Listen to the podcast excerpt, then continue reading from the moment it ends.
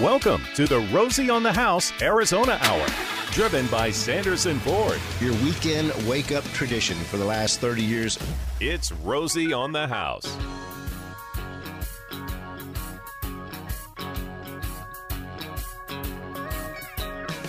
You know, I've been a little hesitant to say it the last few months because it's dark out when we start the broadcast. But I I now know why I don't ever have to worry about saying a beautiful Arizona good morning. Ever. Why is that? Because no matter what happens outside, we're not negative 23 degrees with a lake of ice outside of our city. Have you seen the pictures from the Wall Street Journal, the Arizona Republic? Look at this fireman. It says he's covered in ice as he fights a blaze. What possible blaze is there when it's minus 23? Doesn't do you even need to fight it? Doesn't the weather just take care of it for itself? Did you catch that, Julia, your sister? They had f- minus 55.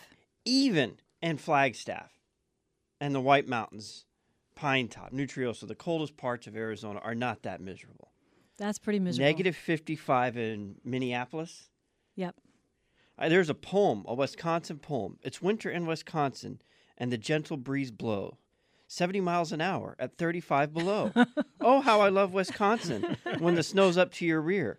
You take a, a breath of air and your nose gets frozen shut. Yes, the weather here is wonderful, so I guess I'll hang around. I could never leave Wisconsin because I'm frozen to the ground.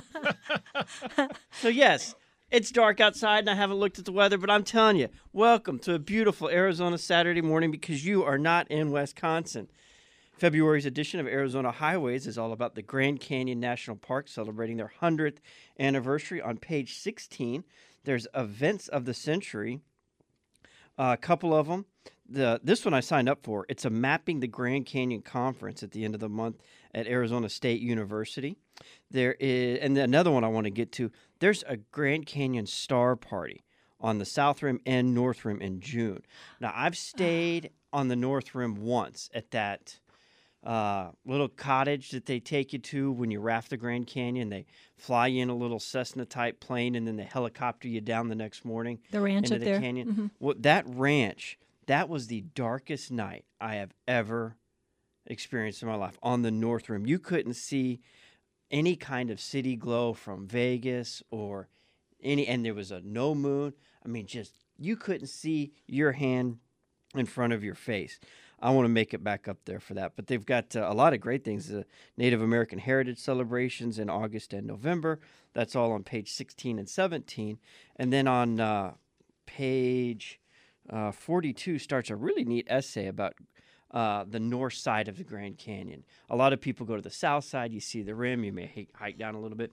Getting around to the north side is a lot more effort, but it's a completely different part of the Grand Canyon. If you've been to the South Rim a few times, next time you need to make a trip to the north. The elevation's a lot higher, so instead of looking across it, you're looking down, and there's a lot more forestry on the north side. So, the Grand Canyon. That's February's Arizona Highways. If you don't subscribe, it's on newsstands now. But uh, that's because it's celebrating its 100th anniversary. But you may not know we're only a few days away from a 101st anniversary of Arizona's deadliest gunfight. This is a story that Gary, producer Gary D found to us and brought uh, put together a fascinating story. And there's a book has been written about it along with a documentary all from the research of Heidi Osselaer who's in studio with us now. Thanks for first of all the incredible research you've put together for this. Thank you for having me. Tell us about Arizona's deadliest gunfight. Well, it took place in an unexpected place, um, very uh, remote location. It wasn't in at the OK Corral in Tombstone. It wasn't in the Pleasant Valley War. Uh, four people died in the Galiuro Mountains in 1918 during World War One, and it happened when the Graham County Sheriff and two deputies and a federal marshal came up to arrest the gentleman at the a mining camp for draft evasion and at the end of the day three of the lawmen were killed and the father of the two draft evaders was also killed and the boys left um, with a hired hand tom sisson tom and john power um, on a manhunt And before we get into all the details about it, where'd you get the inspiration to write this? About six and a half years ago, Cameron Trejo came to me. He was doing a documentary. He had read Tom Powers'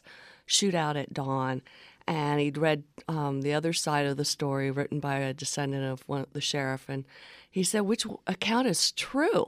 And I kind of skimmed through them and I said, Boy, I don't think either one was. this is a story I could tell right away. We had to take it down to the studs. Uh, there was so much folklore intertwined into the story that, uh, you know, we had to go and look at it, it fresh again. And that's what we did. And at the end of the day, when the documentary film was done, um, I, I, said, well, I've got thousands of pages of research notes. I might as well do a book. And that's what happened. And you can watch that documentary. It's yes. on YouTube. We watched it this week. It has over 58,000 views. You would just look up Powers War uh, Wild West Forgotten History documentary. And one of the impressive things about your book, when you talk about it, I picked it up. I thought, oh man, I'm not going to be able to get through all this before the interview, and I didn't.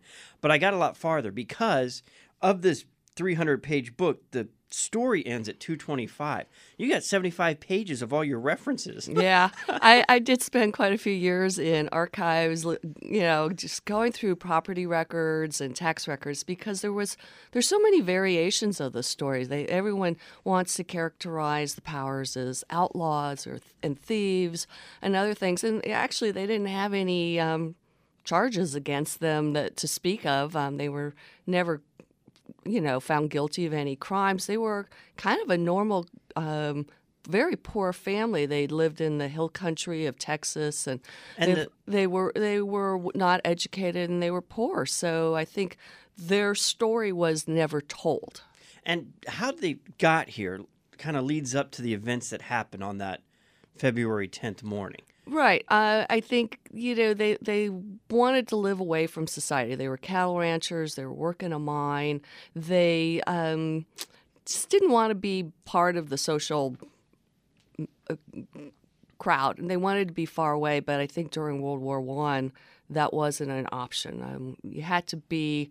Uh, a booster of the war, you had to be patriotic, and they, they weren't. They didn't sign up for the Red Cross or Liberty bonds or all the things that were expected. But then the boys didn't sign up for the draft because they just felt they they were had to be home supporting their family, working the mine, and if they were off in the trenches of Europe fighting, um, then their their family would they suffer. lost their mom. They had lost their mom when they were young.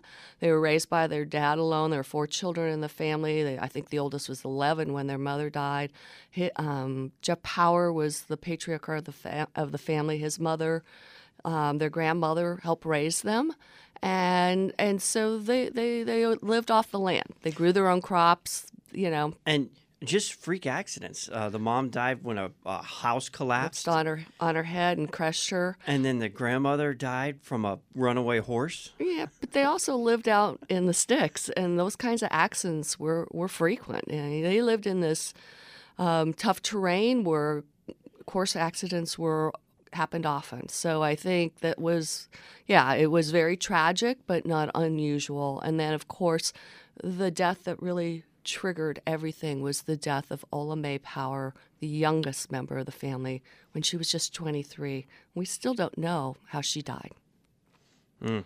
And so you're left with a dad, two sons, and a hired hand living remotely in these mountains with this this chain of tragedy over the last decade. You're pretty hardened. Yes. Um, they're living in a place where the n- nearest neighbors several miles away, and those are miners. Um, so they're living in a tiny shack that's, you know, 15 by 20 feet, and there are bears and there's mountain lions.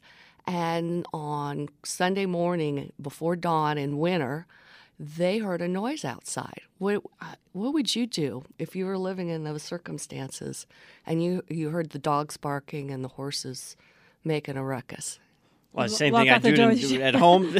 grab the double barrel and go see what's going on. Yeah, Jeff Power grabbed his Winchester, walked out the door, and found himself face to face with a couple of deputies. And they did not identify themselves. They said, "Throw up your hands."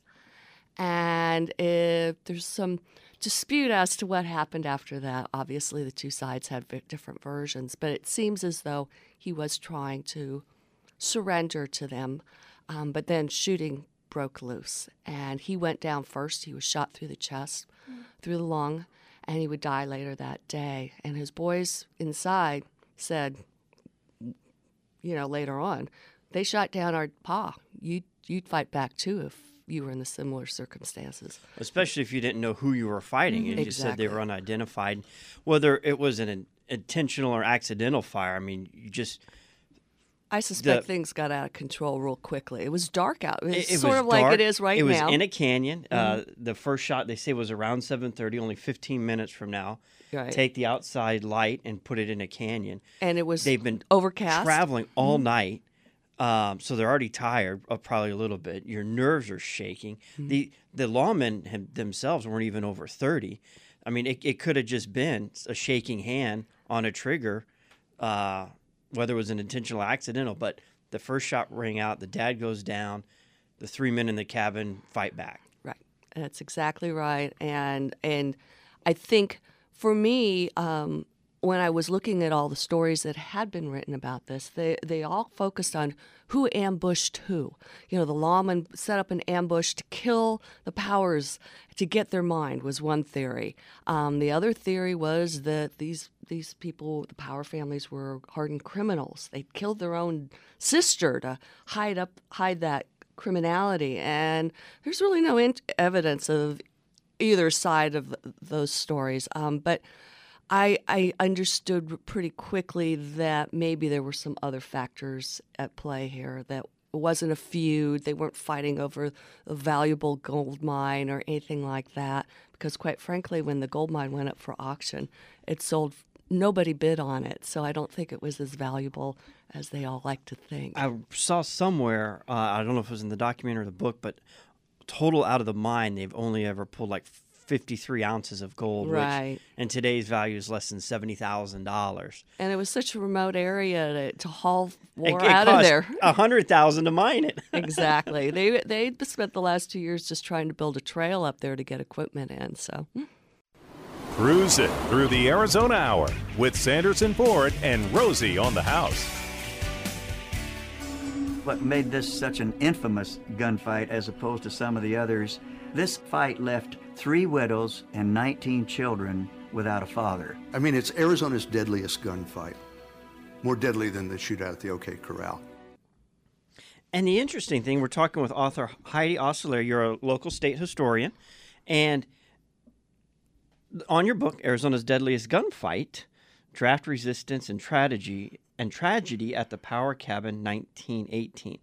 Looking at this picture of the cabin that mm-hmm. still stands, and you mentioned in the preference that some lawyers from Tucson uh, a decade or so ago went out and helped re uh, support it and uh, they didn't refurbish it; they just reinforced the structural they did. integrity. They brought, brought in some new logs where it was collapsing and rebuilt it. and it's completely surrounded by hills and uh, the vegetation growth. It was four on four, four guys inside, four guys outside. You would think the four guys inside wouldn't stand a chance. Right. You've got 1918, so they're probably using lever action rifles. They've probably got revolvers. Each of these officers probably have 12 bullets total without having to reload. Four guys shooting inside, It'd be like shooting fish in the barrel. But the guys inside, uh, you know, you would think the death toll would be reversed. Three died inside, one outside, but it was three outside, one inside. I don't And he wasn't even inside; he was walking out the door. I don't think the lawman wanted to kill them. They wanted to capture them, bring them to justice. Um, to me, that's absolutely right. It's crazy. But the lawmen just stood out in the open. They w- didn't take cover. Um, and so I think they were just standing in front, except for the federal marshal, who was the most experienced of the lawmen. He'd been in law tw- 10 years. He was kind of around behind back, the back. And it's obvious from his testimony he didn't see a whole lot because he didn't have a good view.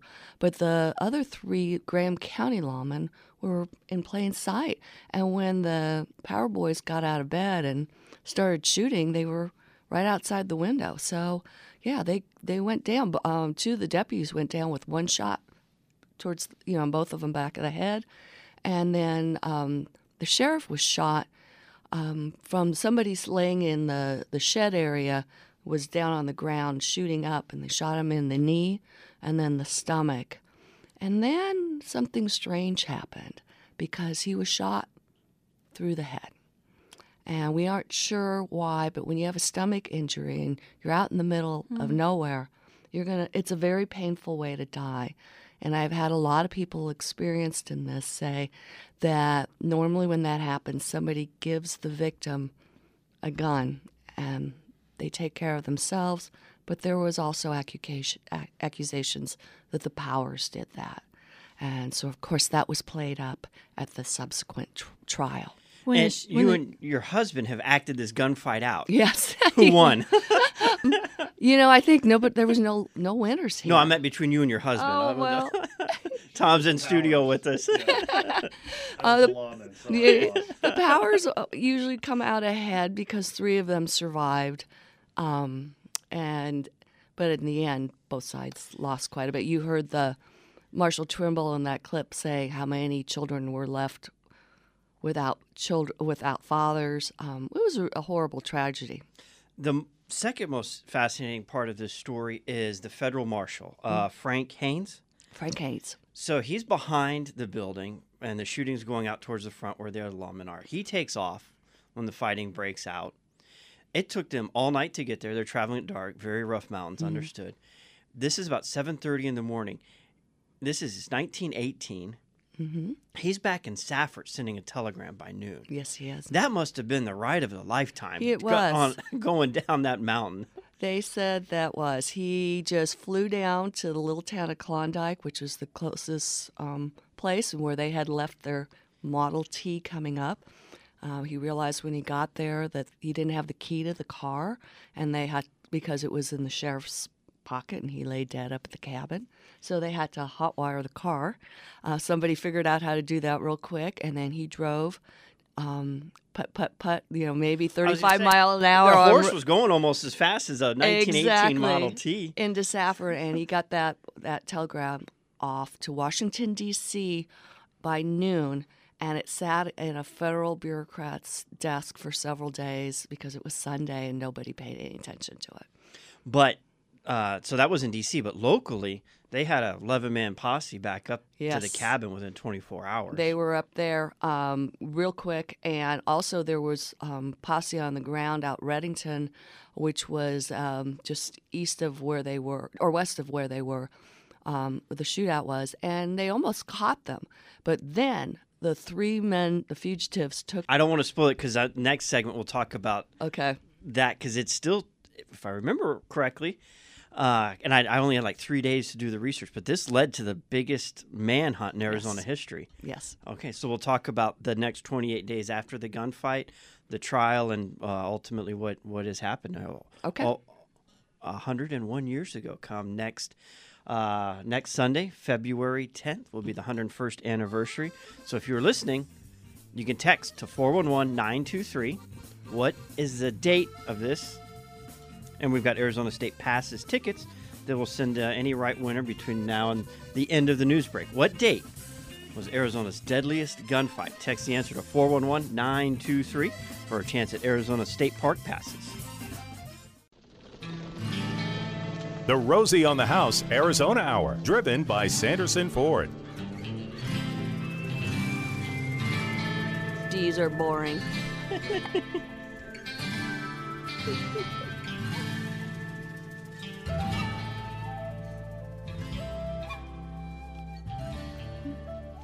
Well, we lost uh, an Arizona icon this week.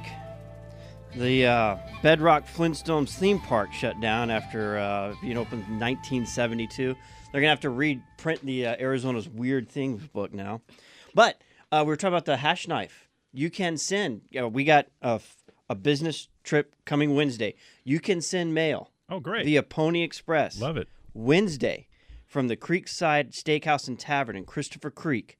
So the, the restaurant opens at noon. We're going to get up there, have lunch. Pony Express is expected to come by between 1.30 and 2.30. So we're going to go have a cheeseburger and watch our mail get picked up. We got to think of something funny to send Rosie and have it delivered on uh, Pony Express down Oh, to perfect. Prada del Sol. Think So they come to the what house? We're going to Think send the and Pony Express to stop by the house?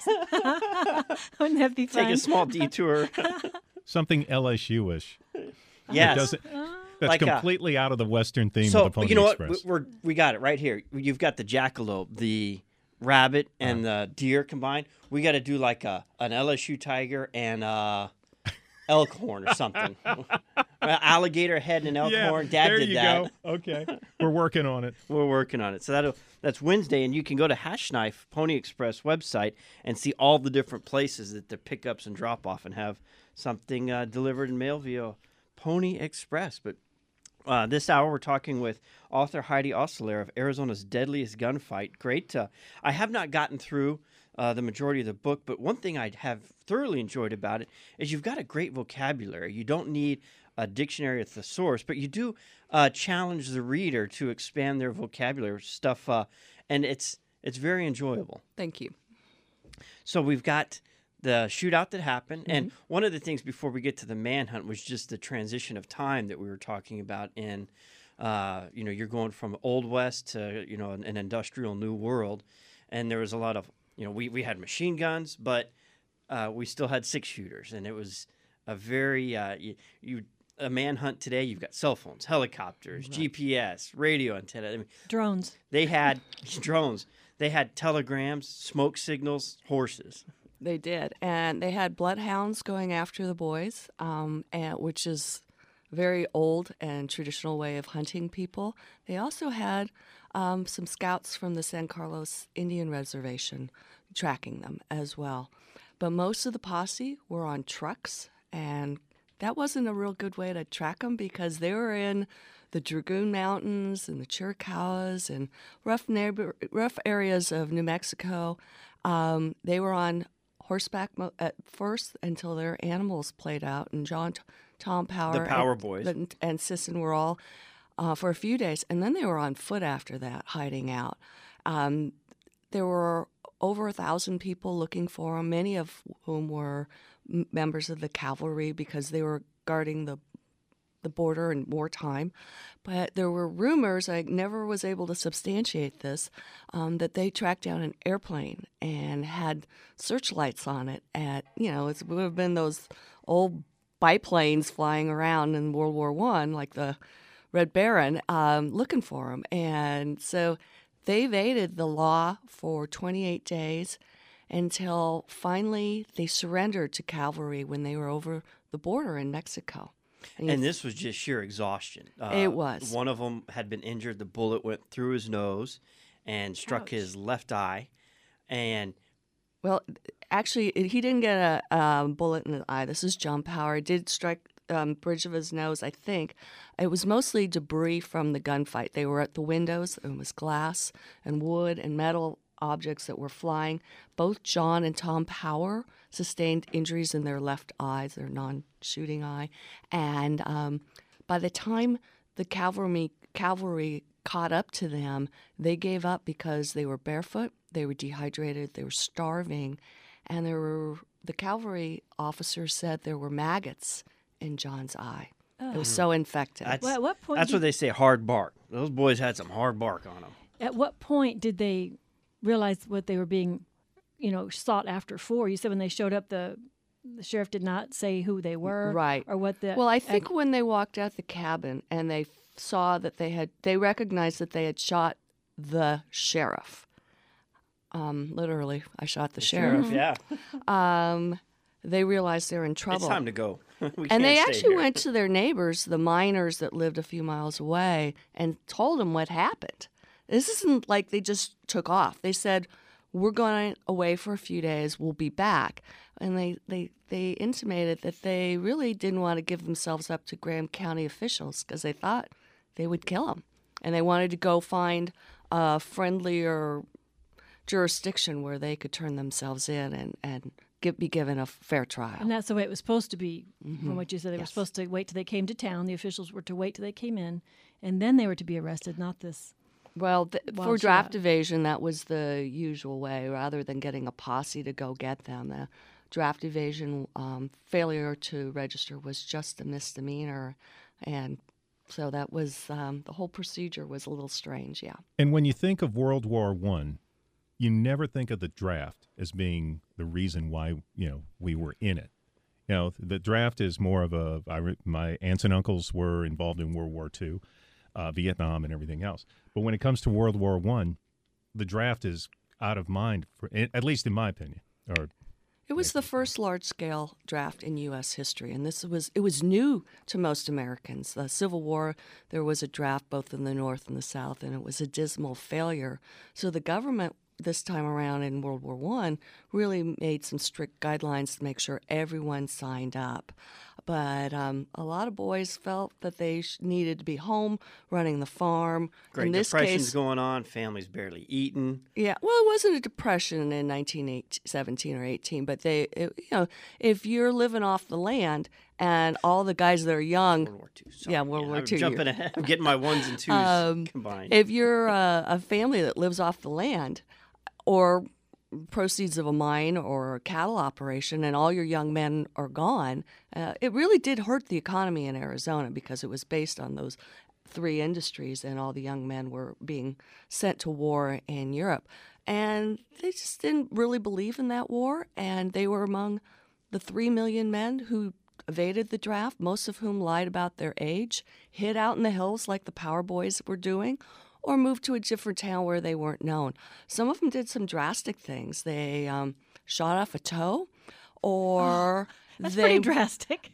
um, some of them got ad- themselves addicted to drugs. Um, and I think the most radical thing is a lot of them rushed to the altar and got married, mistakenly believing that being married would exempt you from military s- service. And it was only a misdemeanor, you said. Yes, and it did not. Yes, and so you know th- it was a little chaotic uh, for a lot of families to to have to do. I I met a gentleman not too long ago. He said he had five uncles during World War One evade the draft.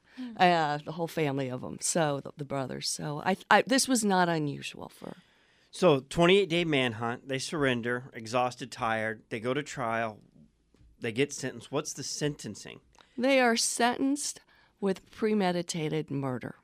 Now, you think about it when Jeff Power walked out of the cabin, the first shots, according to the federal marshal Frank Haynes, were he said it, the first shots were inside the cabin. And then he said Jeff Power went down. He'd been hit. So, was he implying that the Power Boys shot their own father? I think there's a lot of um, evidence that the first shots came from the deputy outside um, and instead. So a lot of people didn't buy into that premeditated murder um, charge that they were lying in wait for for the lawmen to shoot them, um, because quite frankly, the nobody shot the lawman for a few minutes into the gunfight. The, that that was um, contradicted all evidence on the ground. Yeah, it would take a while to you're you're in bed still by the accounts. I mean, to get up, grab a gun. You're it, it, this is a few minutes to de- or a few seconds to develop. You're not immediately returning fire. So how long were they uh, sentenced for? They were sentenced to life, and the only reason they escaped the hangman's noose was Arizona had outlawed the death penalty at that time. Uh, so they were sentenced to life, and they actually sat in prison without a parole hearing for over 35 years And this was at Florence. at Florence, yes. And they were in the uh, very well, they were um, well respected by the prison guards because of their really good behavior. They were put out on the work gangs, they built the state roads. They um, were what we call trustees because they were well behaved. They did escape a couple times. Uh, Tom Power uh, escaped once and he went kind of on joyriding. He got a car somehow, went to San Diego and whooped it up. uh, and then they caught him and brought him back, but he didn't commit any crimes while he was on this spree. Uh, he said, I just want to go see the country and enjoy myself. These were young men in their 20s. And, and then in the 30s, the Depression hit the prison pretty hard. And everybody was escaping from the state prison. The the local journalists had box scores. Oh, how many people escaped today? They they didn't even have funding for gas for the cars to go chase after guys when they broke out. And so both Tom and John Power escaped for a few months, went to Mexico until they ran out of money, and then they were caught by the border patrol and brought back to prison. But they always had exemplary behavior. So they finally get their parole hearing, and it's due to a reporter for the Arizona Republic Don who Did- was chasing a completely separate story. Don Dedera came out to the Florence prison, talked to Warden Eyman, and said, uh, was talking to another prisoner. He said, I have a story for you. You got to interview these guys. Well, by then, they were in their 60s. Tom Sisson, who had died in prison at age 87 uh, um, in 1957, had just passed away. And the wardens really thought this was a shame that these boys should be given a hearing. Don Dedera, who still is with us, he's 89 years old and going strong Lives in Payson. lives in Payson. He was a young man at the time. He was the number one columnist for the Arizona Republic. He would go on, of course, to be editor of the Arizona Highways magazine, but he was well known in the state and he started to do research on this and he turned they had been char- characterized in the newspapers during their trial as these horrible anarchists and these the monsters of 1918. Don Dedera revised that story, came up with a much more sympathetic view of them, and suddenly they were kindly old gentlemen at who who would not hurt anyone, and there was quite an uproar. Eugene Pulliam was the editor of the Republic at the time, staunch conservative Republican, and he said nothing as the firestorm began, with all the relatives screaming that the power should stay in jail for all times, whereas the general public started to advocate for their release. Well, the book is Arizona Deadliest Gunfight. Author joining us in studio, Heidi Osselaer, uh, state historian, and you teach at ASU. Yes, I do part time. Wonderful. And obviously, this book is available now. Yes, it is on the University of Oklahoma Press website, Amazon. It's available in hardback, ebo- ebook, and audio. And you can, uh, of course, find those links at rosieonthehouse.com in today's archive page. Thanks for joining us and sharing this story of Arizona's deadliest gunfight. Thank you for having me. It's our wide open road. The Rosie on the House Arizona Hour with Sanderson Ford.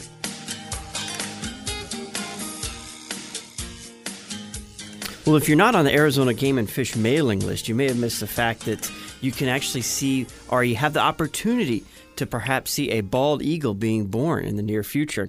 We've brought in the director of the streaming program, Mr. Jeff Myers, to tell us a little bit about a very unique service that Game and Fish provides. Tell us about it, Jeff.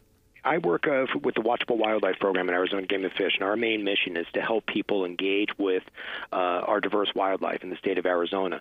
Uh, what we find is that an increase of knowledge and familiarity um, leads to uh, fostering ever increasing passion among the public for conservation of the state's wildlife. So, one of the ways that we do that are these wildlife cams, where we allow people kind of this intimate look into the life of various forms of wildlife that they wouldn't get to see otherwise. And our newest cam, and one that we're we're excited about, although guard, guardedly optimistic, I'll tell you about that, is the uh, is our bald eagle cam. We have that set up at Lake Pleasant, where they do a closure on portion of the lake uh, every year to allow these uh, eagles to breed. But it's been a real soap opera this year. Um, while we were watching the breeding couple that has been returning to this nest for years, he was kind of kicked to the curb by a new male that came in. There was a fight. Uh-oh. Yeah, it was. It, it's Turning it's the old man out to pasture. Or, or- Exactly. What do you this- What do you say when it's an eagle? Turning him turning him out to the sky. exactly, exactly. Yeah. so the uh, the new male came in and um, now mating with this uh, female. The first egg was laid on the 21st. Then a couple of ravens cruised by the nest, kind of eyeballing that egg. And this new male is really inexperienced. He just doesn't really know what to do, so he doesn't really know what's expected of him. The nest is not being guarded as well as it should be because when she goes to hunt for herself, he should be taking over nest duties. So those ravens came in, and uh, while one kept watch, the other one ate the egg. And then they switched off. The next day, she laid another egg, and now that egg appears to be gone. So it's it's been this this never-ending kind of a soap opera going on, um, but we're still uh, you know guardedly optimistic that uh, she will um, lay another egg because uh, bald eagles typically clutch one to three eggs. You can go to Arizona Game and Fish and stream it. You, it's got a great picture of the nest, and this is And- one of four game cameras that people have the option to choose from. Correct. The Sandhill Crane Cam, which is in southern Arizona, at Whitewater Draw, in the southeast corner of the state, south of Willcox. And they winter in this area by the tens of thousands. So uh, the best time to see them is really in the mid through late afternoon. We also have a bat roost cam. We have an old adobe barn on another Arizona Game and Fish property down at Cluff Ranch Wildlife Area, just south of Pima, Arizona and there's nothing happening there right now because uh, the bats have all gone south for the winter. Um, but June through early October, it's uh, hopefully a, a breeding roost colony, so you get to see bats, multiple species of bats that kind of use that as a night roost as well as a breeding ground. And we have our desert pupfish cam, which is a, a Zuniga habitat. That one is uh, showing some endangered species of uh, native fish, like the pupfish. And during breeding season, they're brilliant blue. And soon we'll actually have another cam coming online, a great horned owl nest cam uh, that's also down at Whitewater Draw, the same location as the Sandhill cranes, and that should be online for next breeding season. A, a wonderful service that Arizona Game and Fish provides. You are a government agency, but this isn't public funding. That is correct. Arizona Game and Fish receives no no general tax fund dollars, uh, so this is funded through the sales of licenses and um, and basically viewer donations. So on any of these cams, which you just follow the wildlife links at the Arizona Game and Fish website, you can click on the donation button, and um, and if you like what you're seeing, we encourage people to do that, and that contribution goes directly back into the programs and helps provide views like this to the public. Now I got a favor, Mr. Myers. You got to let us know when that great horn owl camera is live, and we'll have you back on. All right, sounds great. Jeff Myers, Arizona Game and Fish Watchable Wildlife Program Coordinator. You know, we recorded that earlier this week because he's out in the field today and wasn't available for a live interview. And Gary, I had an idea for them on additional ways to raise funding. Mm-hmm. On that camera, how many, they need a laser so that when the Raven comes in, people that are viewing could like, you put in your credit card ahead of time and when it comes, you hit activate, and whoever pulls the trigger, you know, you get charged like two dollars a shot and keep those ravens away. that's not a bad idea. Yeah, I, I would pay for that. oh, I, I, yeah, that's worth a couple of bucks for me too. uh, in the back of the Arizona Explore Arizona and the Republic, it's all the state symbols. I had no idea we had a state dinosaur. A dinosaur? We have a state dinosaur. T Rex or something? Uh, well, I didn't read it. Oh. I haven't gotten there yet. There's only so much I can read in the morning. That's what you. I did know me. we have you a state take... neckwear. Bow, a the, bo- the bola? Bow, tie. Bo- bow tie. Uh, the state fish. I'm sure it's a trout of some kind. Apache trout. Do you know we have a state butterfly? Could it be the monarch? No. What is it? The two-tailed swallow. Okay. Tail. Two-tailed swallowtail. Okay. State mammal. State fossil. I know we had a state fossil. The flower's obvious. Uh, bloom on the saguaro. A lot of people get the state bird wrong. So many people say the roadrunner, but it's, it's not. A cactus it's a cac- wren. Yep, mm-hmm. cactus wren. So it's kind of a fun article back of uh, the Explore Arizona section. If you want to explore Arizona, you can do that by registering for the Arizona Staycation at rosieonthehouse.com. The this month's winner uh, Jay from Santan Valley is going to Tubac. Tubac. And this week, if you want to head down to Tubac, they have their annual Festival of the Arts from the 6th to the 10th of February. 200 artisans, all kinds of good food, beautiful weather to enjoy.